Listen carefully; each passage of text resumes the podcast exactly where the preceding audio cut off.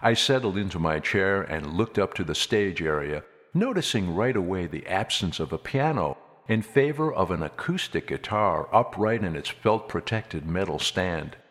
At center stage was a simple wooden stool topped with a black cushioned seat and one microphone on a boom stand, adjusted to the height appropriate for the singer who would be seated on the stool. My ginger ale arrived with a menu, and after perusing the available selection for only a moment, I ordered my favorite plate of pasta marinara with grilled vegetables. I reflected on how strange it was that, as willing as I had always been to take musical risks, when it came to food, I always seemed to avoid any risk whatsoever. At precisely eleven o'clock, the rear stage door opened. It was difficult to see who was stepping through the door, given the lack of any light at the rear of the stage, but the shadow like figure was walking with the assistance of a cane lamely dragging one leg with a physical effort that was impossible not to notice. Once in the still dimmed lights at stage front, I could now see the beautiful face that graced the poster in the lobby. Violetta wore faded jeans and a black turtleneck blouse beneath a brown leather jacket. She wore no jewelry that I could see no rings, no bracelet, no earrings, not even a necklace. In fact, I could detect no makeup either, not even lipstick. She took some time situating herself on the stool, grimacing from the extra effort required to manually cajole her stiff leg to a position that would allow her to sit in relative comfort. Throughout this process, I noticed that same faraway look I had detected in her photo. She avoided looking out into the restaurant as if afraid of making eye contact with anyone. Even more disconcerting, her lips were moving the whole time, like a coach whispering final instructions in her ear. Yes, Violetta was completely lost in her own thoughts, so totally oblivious to the audience sitting but a few feet away. I noticed that my heart was beating more quickly due to an intense feeling of nervousness for her. Perhaps it was because I could relate to her situation in that surreal moment, a musician takes the stage only a heartbeat away from performing. Or perhaps I was just an audience member like any other who felt a certain discomfort at seeing such debilitating nervousness in a performer about to bare her soul to strangers so quick to judge her abilities.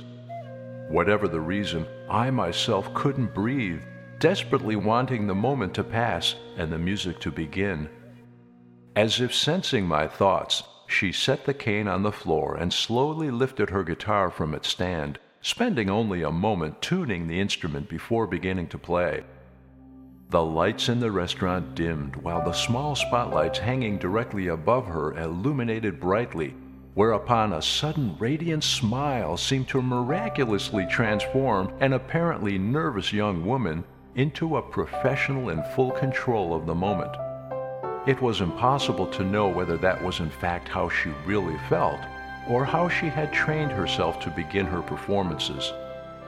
A red spotlight made her auburn hair shimmer. A green one accentuated her radiant emerald eyes, and a yellow one added a soft, mellow glow to her wood guitar. I must admit, this was one beautiful young woman, and I'm afraid I was smitten. As if on cue, the other diners hushed themselves, awaiting her first note. I closed my eyes, hoping beyond hope to eliminate any visual distraction from my desire to listen to the music now floating from the stage. From her first note, I was struck by what I was hearing.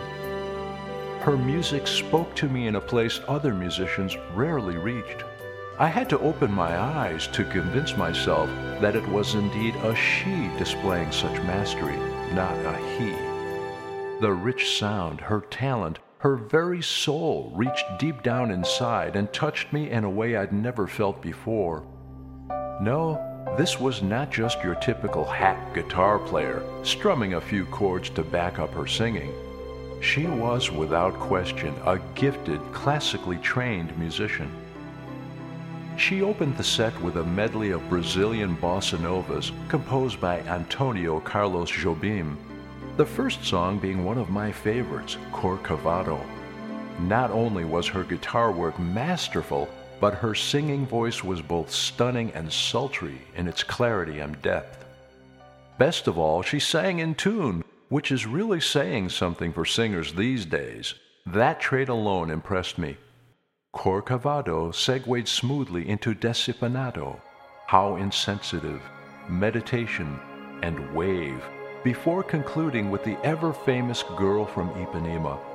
If I had earlier been smitten by Violetta's physical beauty, I now sat mesmerized by her immense talent.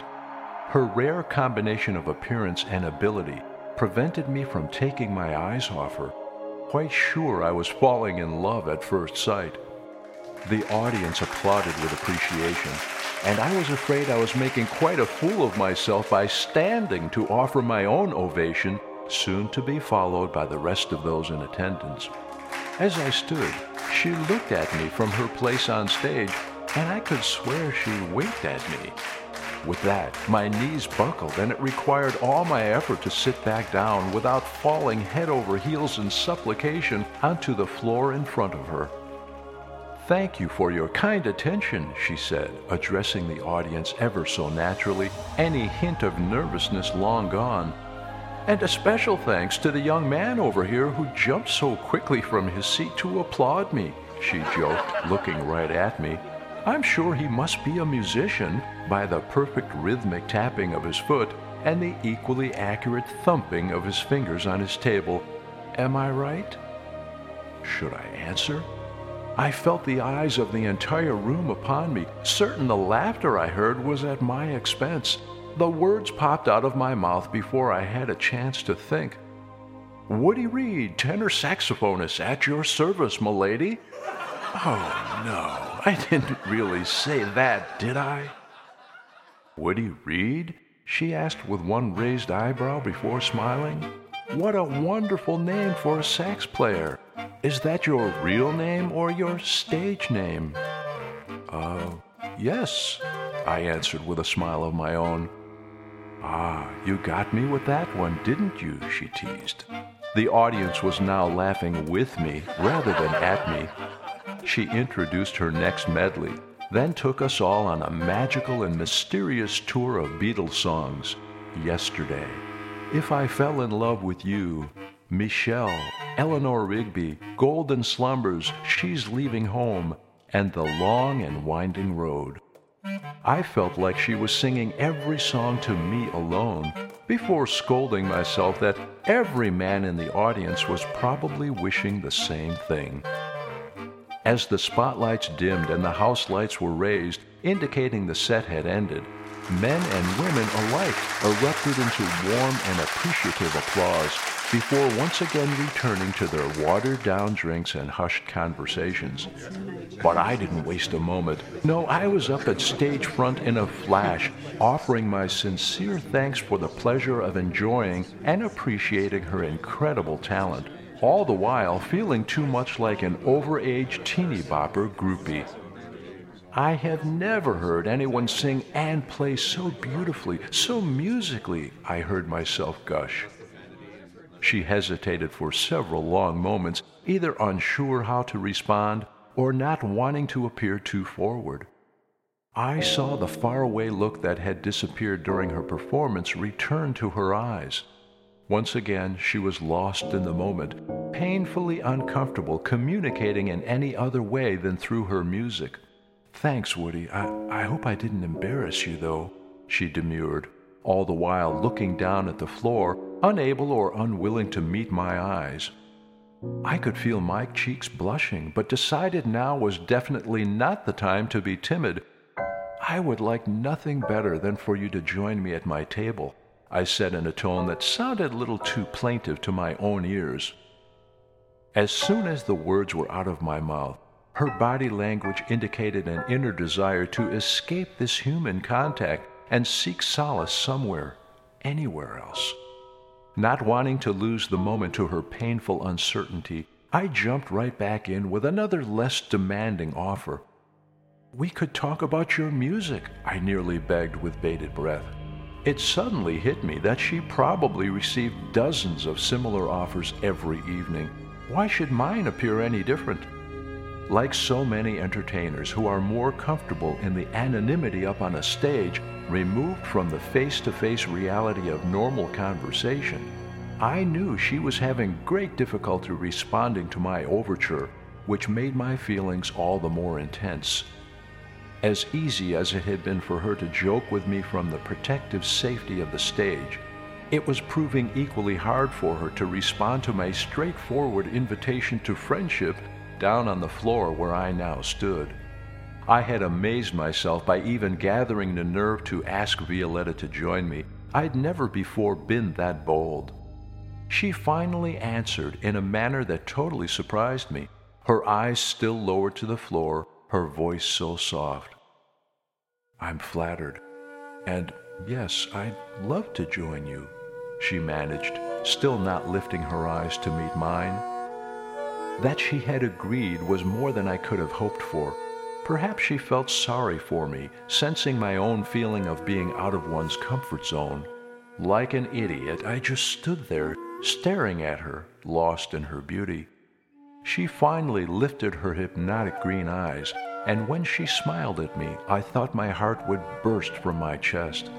Just give me a minute and I'll join you at your table, she said in what seemed an attempt to release me from the uncomfortable moment. I'll be there, I said, immediately feeling stupid for saying such a silly thing. Where else would I be, after all? As I sat back down, she negotiated her way back through the rear stage door. Within a minute or two, she was approaching from the front of the restaurant.